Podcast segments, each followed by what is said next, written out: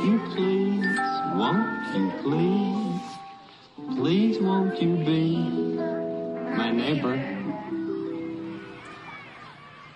Well, welcome once again to Chapel Hill. My name's Ellis White. I am the pastor of weekend services, and we're closing out our series entitled For Your Neighbors today, and I'm being joined by a very special person, and that is my wife. Hi, everyone. Woo! My name's Rachel, and I'm not on my microphone. Here go. There we go. My name's Rachel. Thank you, everyone. That's so kind. As well as being Ellis's wife, I'm also the life group coordinator at Chapel Hill, um, and I'm also training to be a pastor. Um, the last few weeks we've been in this series learning how to really love our neighbors. Pastor Mark began by sharing that loving our neighbor is not an optional extra to our faith, but according to Jesus is actually on a par with loving God. Not only that, but he shared with us that we often try and wriggle out of loving our literal neighbor by interpreting neighbor to mean everyone. But if everyone's our neighbor, then no one is our neighbor. And so we've been spending time talking about what it might look like to love our literal, living next door to us neighbors. Over the last few weeks, Pastor Mark has shared with us three different practices that we can engage in to better love our neighbors. First of all, if we're going to love our neighbors, we have to know our neighbors. How can you love someone you don't know? Second, how are our neighbors going to know that we love them if we aren't willing to do something practical? So serve was the second practice that he put before us. And the third one was for us to host our neighbors, to uh, love them with the ministry of hospitality. But to be honest, I wonder if we, we all started doing this. We all started knowing, serving, hosting. We started doing this to all our neighbors. I wonder if some of them might perceive that we'd strapped on a, a super neighbor cape and started flying around the neighborhood trying to be the best neighbor that we can be. I remember this one time that I was so desperate to love our neighbors and to demonstrate the love of Jesus to them that I was looking for any possible opportunity to serve them. And we had this couple that lived across the street from us. They just found out that they were pregnant um, and expecting their their child, and she shared with me, the wife of this couple, she shared with me on the driveway one day that she was kind of worried about how they were going to pay for all this baby stuff. And so I saw my moment. Right then and there, I pulled open my garage and started handing her one thing after another till there was this giant pile on the driveway of all this baby stuff. We had everything they needed. The very next day, both members of this couple were out on the driveway again, and they were both just effusing gratitude for how kind this was, how amazing this was. But where conversation before had previously been able to move easily into other areas of conversation, into other topics, today it just kind of got stuck on, wow, aren't you so amazing, and how could we ever repay you? So suddenly that I felt this kind of divide between us. Like before we'd been equals and now I've been put on a pedestal. It can be easy if we are to love our neighbors for it to become kind of a, a one way set of relationships. And the reality is that relationships don't work if, if, if they're always moving in one direction. One of the amazing things about Jesus is that although he came to serve humanity, ultimately laying down his life, he was also willing to accept help and service from others. And this weekend, we're going to take a look at another party that Jesus attended. But this time, the host of the party is a respectable religious leader. And yet, there's to be a rude interruption in the midst of the gathering. We're going to be in Luke 7, verse 36 and following. It's going to be on the screens. If you want to follow along, you're also welcome to grab a Bible and open that up. So here's Luke 7, 36 and following. One of the Pharisees asked him to eat with him, and he went into the Pharisee's house and reclined at table. And behold, a woman of the city who was a sinner, when she learned that he was reclining at table in the Pharisee's house, brought an alabaster flask of ointment. And standing behind him at his feet, weeping, she began to wet his feet with her tears, and wiped them with the hair of her head, and kissed his feet, and anointed him with the ointment. This is the word of the Lord. So, this is a story that we find in all four accounts of Jesus' life, all four of the Gospels, and there's a few details that are different between each of the accounts. In fact, some scholars even think this happened on two different occasions with two different women. But regardless, I, I think the Gospel writers are trying to convey to us that this was an important thing that took place in the life of Jesus. Jesus is at a party, once again, like we saw last week. Last week he was dining with sinners, air quotes, with Matthew, the tax collector. This week, he's dining with righteous people, again, in air quotes. And I, I love this about Jesus. He doesn't discriminate in his responses to dinner party invites. He doesn't say yes to one group and, and no to another. He, he is equally inclined to dine with those who are social outcasts as he is with those who are respectable members of the community. But this dinner party is interrupted by a woman who comes in, and from this passage we can infer that she was a prostitute. And she comes in carrying this alabaster jar full of perfume. One of the other gospel writers records that it would have been worth about one year's wages. So obviously far nicer than anything I've ever got you for Christmas. True. She approaches Jesus from behind, which sounds a little bit strange until you can picture how Jesus is lying. Um, Ellis, I wonder if you'd mind demonstrating for us. You want me to lie down? Can you lie down on the stage but for us? I'm wearing a suit this That's okay. morning. Go for it. Are you sure? Yep. Are you, Even at the 9 a.m., you've got to do this. are you going to dry clean it for me or? You Oh. see, yeah, there you go. Get Like this? Can you fit? Here, maybe I should. No, no, this. I'm good. I'm gonna good. push you off the So stage. that, like the table over here, That's right. eating the food. I can imagine them You just see, when they lay down at the table, they kept their stinky feet as far away from the food as possible. And so this prostitute approaches Jesus from behind. She kneels down at his feet and she's crying. So her tears are falling on Jesus' feet. She grabs the perfume.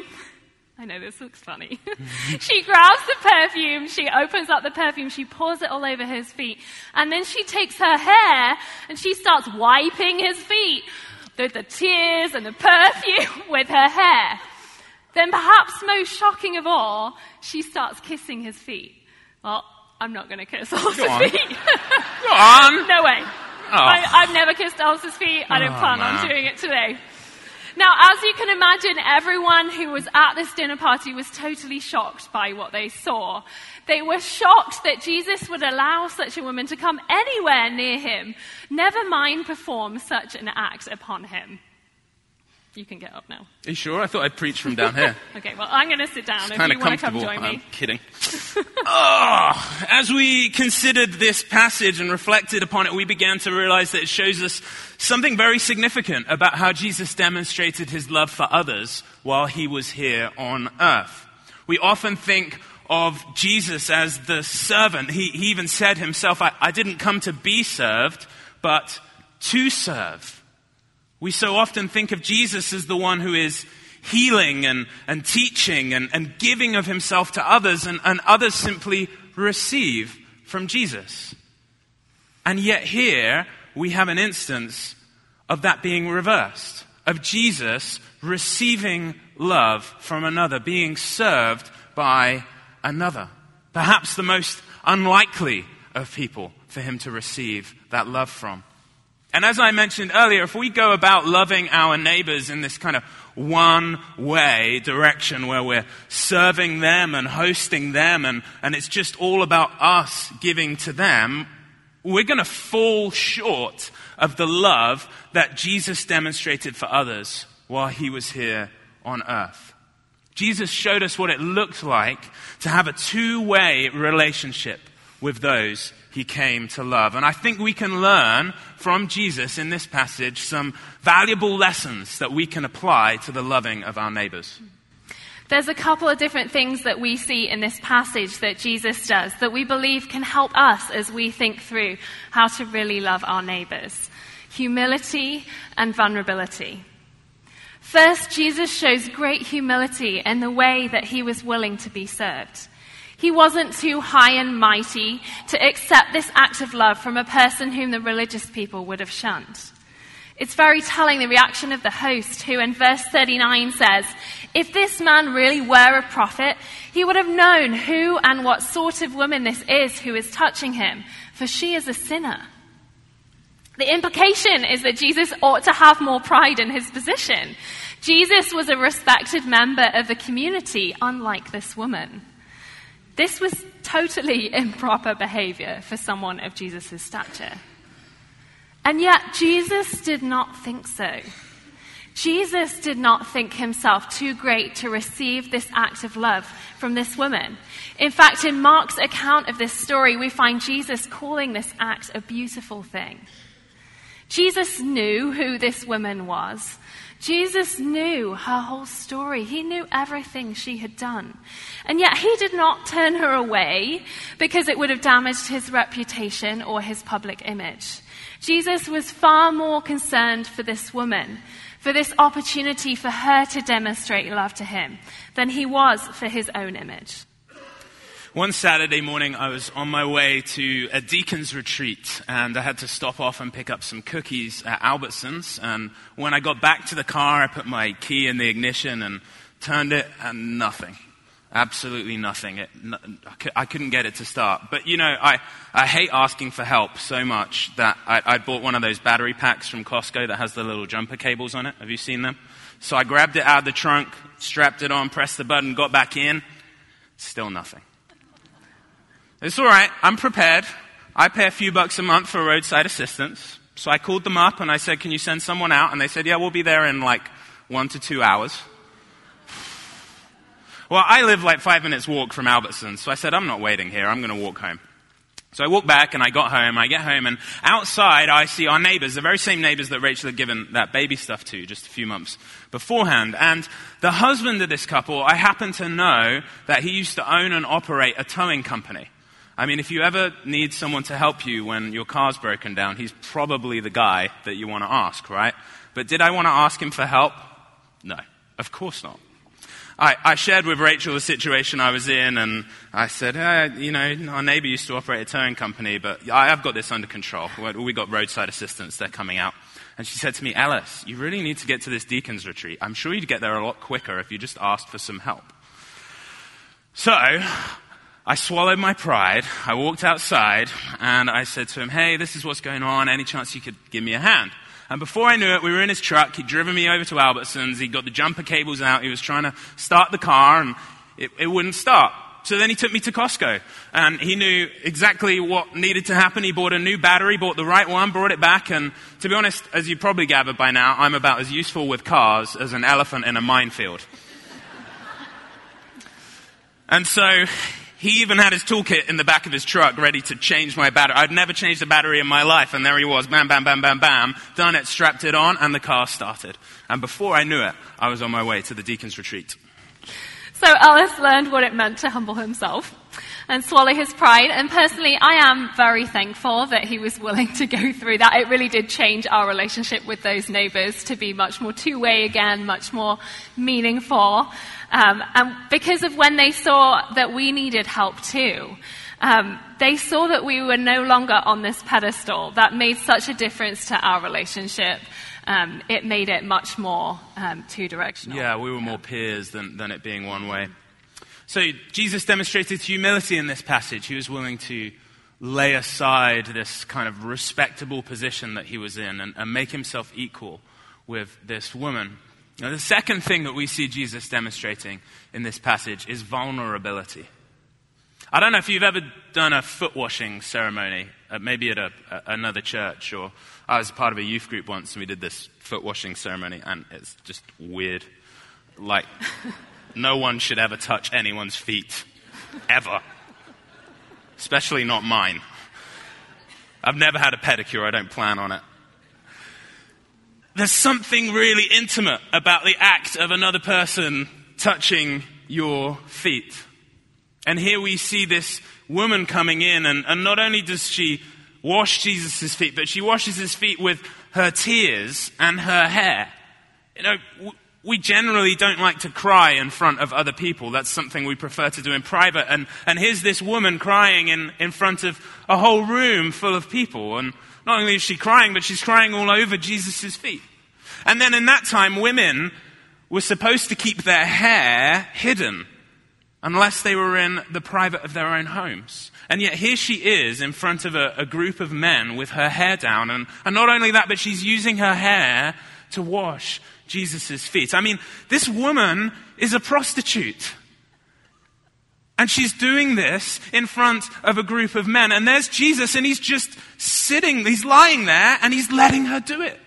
He's putting himself in an incredibly vulnerable position. He has no defense in the position that he is in. And yet, he was determined to receive love from this woman in this way. Some time ago, we had neighbours um, who we'll call Jack and Lucy, um, who we've been getting to know. And one night, around 10 o'clock at night, there's this knock at the door. So I open the door, and there is standing Lucy, who I really don't know very well at the time. And she's totally distraught. She's crying. She's been locked out of her house. She's had this massive fight with Jack, and he's locked her out. She doesn't have her keys. She doesn't have her cell phone, and she really doesn't know what to do.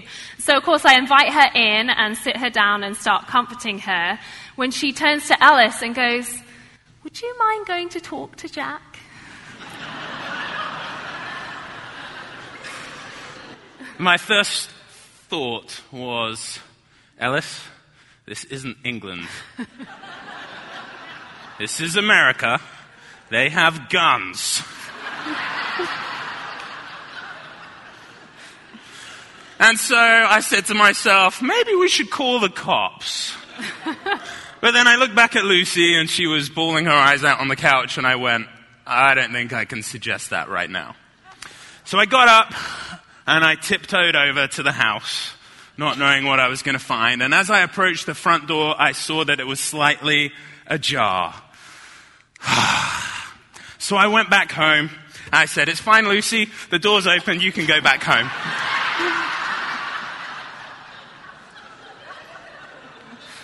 She looked at me with tears streaming down her face. She said, Please, will you go over there and talk to him? okay, I'll be a good neighbor. So I went back over. I pushed the door open just a little bit more. Jack! Jack, it's Ellis.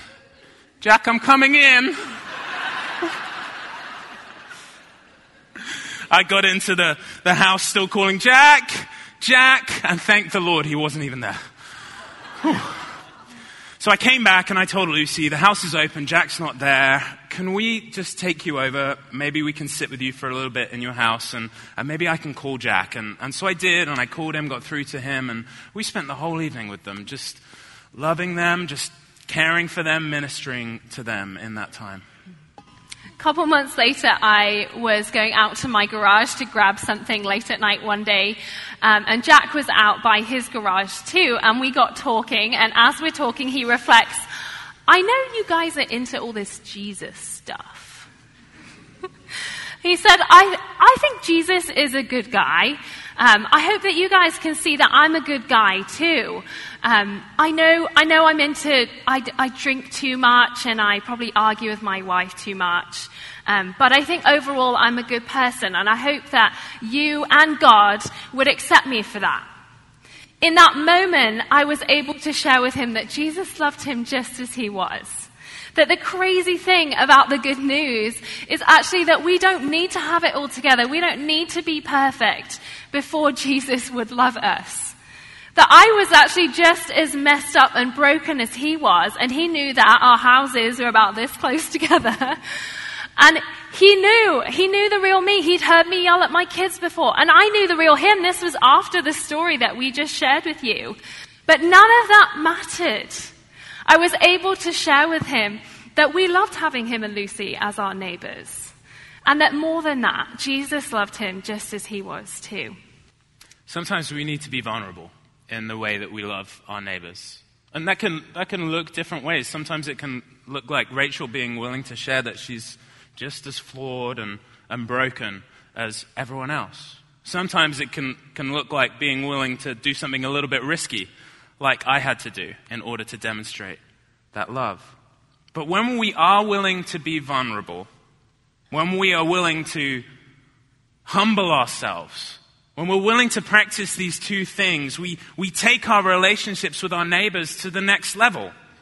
And the opportunity for us to show them love is greatly increased. So Jesus demonstrated these, these two things, humility and vulnerability in his interaction with this woman. And, and, we believe that we should demonstrate both humility and vulnerability in our interactions with our neighbors. So, how do we practically do that? We want to suggest to you one way that you can do to demonstrate both humility and vulnerability to your neighbors and take those relationships from maybe being one way to being a deeper, more meaningful two way relationship. And it's really simple. It's hard. It's hard. But, but it's really it's simple. simple. Ask your neighbor for help. Next time you notice that you have a need, big or small, take a minute to think is this something I could ask for help with? Is this something I know a neighbor might be able to help with? Now, it could be tempting to start making up fake needs just to have an excuse to connect with your neighbors in this way. But I want to suggest to you that it's only in our genuine need that we can show true humility and vulnerability. So it's worth making sure that you don't shortcut your way to asking for help. Now, one of the biggest issues I think we struggle with in our context, that for most of us, that we have enough money and resources to never need to ask our neighbors for help. Moreover, many of us have been brought up to believe that it's wrong to impose ourselves upon someone else. I know that was how I was brought up. So the thought of asking a neighbor for help can sometimes even feel wrong. Yeah, but it wasn't always this way. I mean, there was a time when if you ran out of eggs or flour or milk or sugar, sound like I'm baking a cake here, um, you could just go over to your neighbor's house and say, hey, c- could, I, could I have some, some eggs? I, I, I've run out. There was a time when that wasn't weird, and, and now somehow it's become weird. I think we need to push against this. I think we need to, to overcome the awkward. I think we need to be, be willing to step out and, and be vulnerable, to humble ourselves in order to demonstrate love for our neighbors. When we moved into our new house, we had a number of projects that we needed. Well, you had a number of projects, number of projects. that I needed to do. it's true. And I, I spent a lot of time and money at Home Depot. And I, you know, I started, I started to look at the power tools and I started to think about what it would be like to fill out my collection and be well resourced for any projects that could come up in the next 50 years or so. But Rachel, ever the practical minded one, reminded me that we were running out of money and that I couldn't afford to fulfill my consumeristic desires at this time in our lives. And she pointed out to me that we had a neighbor who had every power tool that we could ever need. And that all I needed to do was ask him for help. And so, once again, I humbled myself, swallowed my pride, and I asked him, please, could I borrow some of your tools? And guess what?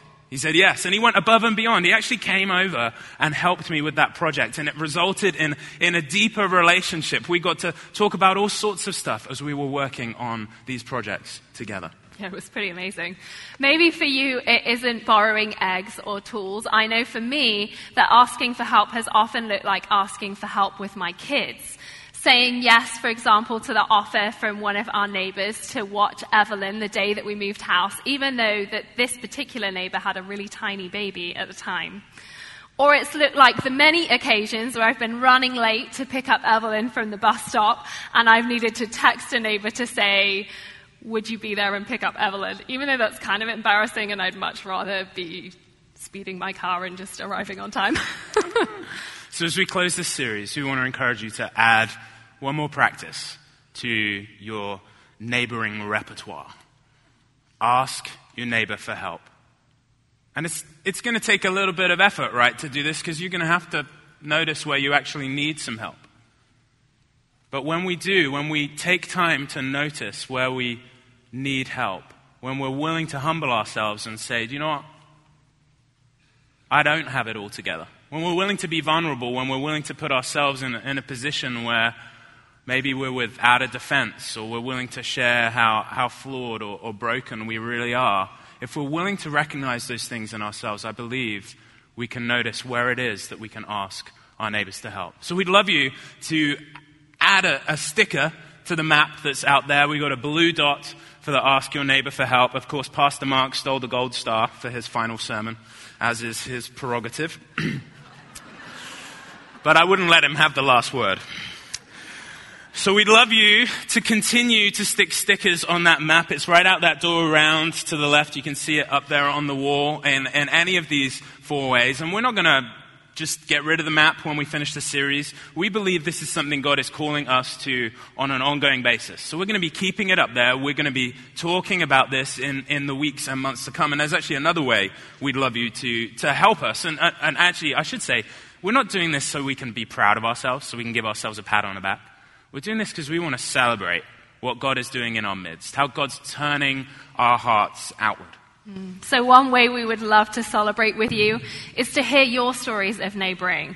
Um, we know that there are so many stories in this church where you guys are putting this into practice. So, if you'd be willing to share your stories of neighboring, we've put some pieces of paper by the map that you can fill out your stories. If you're willing to share those with the congregation, we would love to have those. You can put them in the basket. Um, another way you could share those with us is by emailing communications at chapelhillpc.org. As we close this series out, I, want us to remember that ultimately none of these acts are going to save us, even if they do earn us gold stars on a rewards chart. Ultimately, we all fall short of God's standards, as Rachel shared in that story with Jack. And it's only because of Jesus that we can be accepted. God's love and, and acceptance of us is not based upon our love for our neighbors but it's based upon Jesus' love for the whole world. God loves you and accepts you whether you love your neighbors or not. But because God loves you and accepts you, you can love your neighbors. Would you pray with me? Father, thank you that you first loved us, that you reached out to us while we were still far from you. And Lord, I pray that we may know deeply your love for us. And because of your love for us, I pray that we may be spurred on to love our neighbor. Lord, would you help us to humble ourselves, to be willing to see where we need help? Would you help us to be vulnerable, to be willing to expose ourselves? And would you deepen our relationships with our neighbors? Would we both receive and give love? To our neighbors. Lord, make us a church that is for our city. Make us a church that is for our neighbors. We pray in Jesus' name. Amen.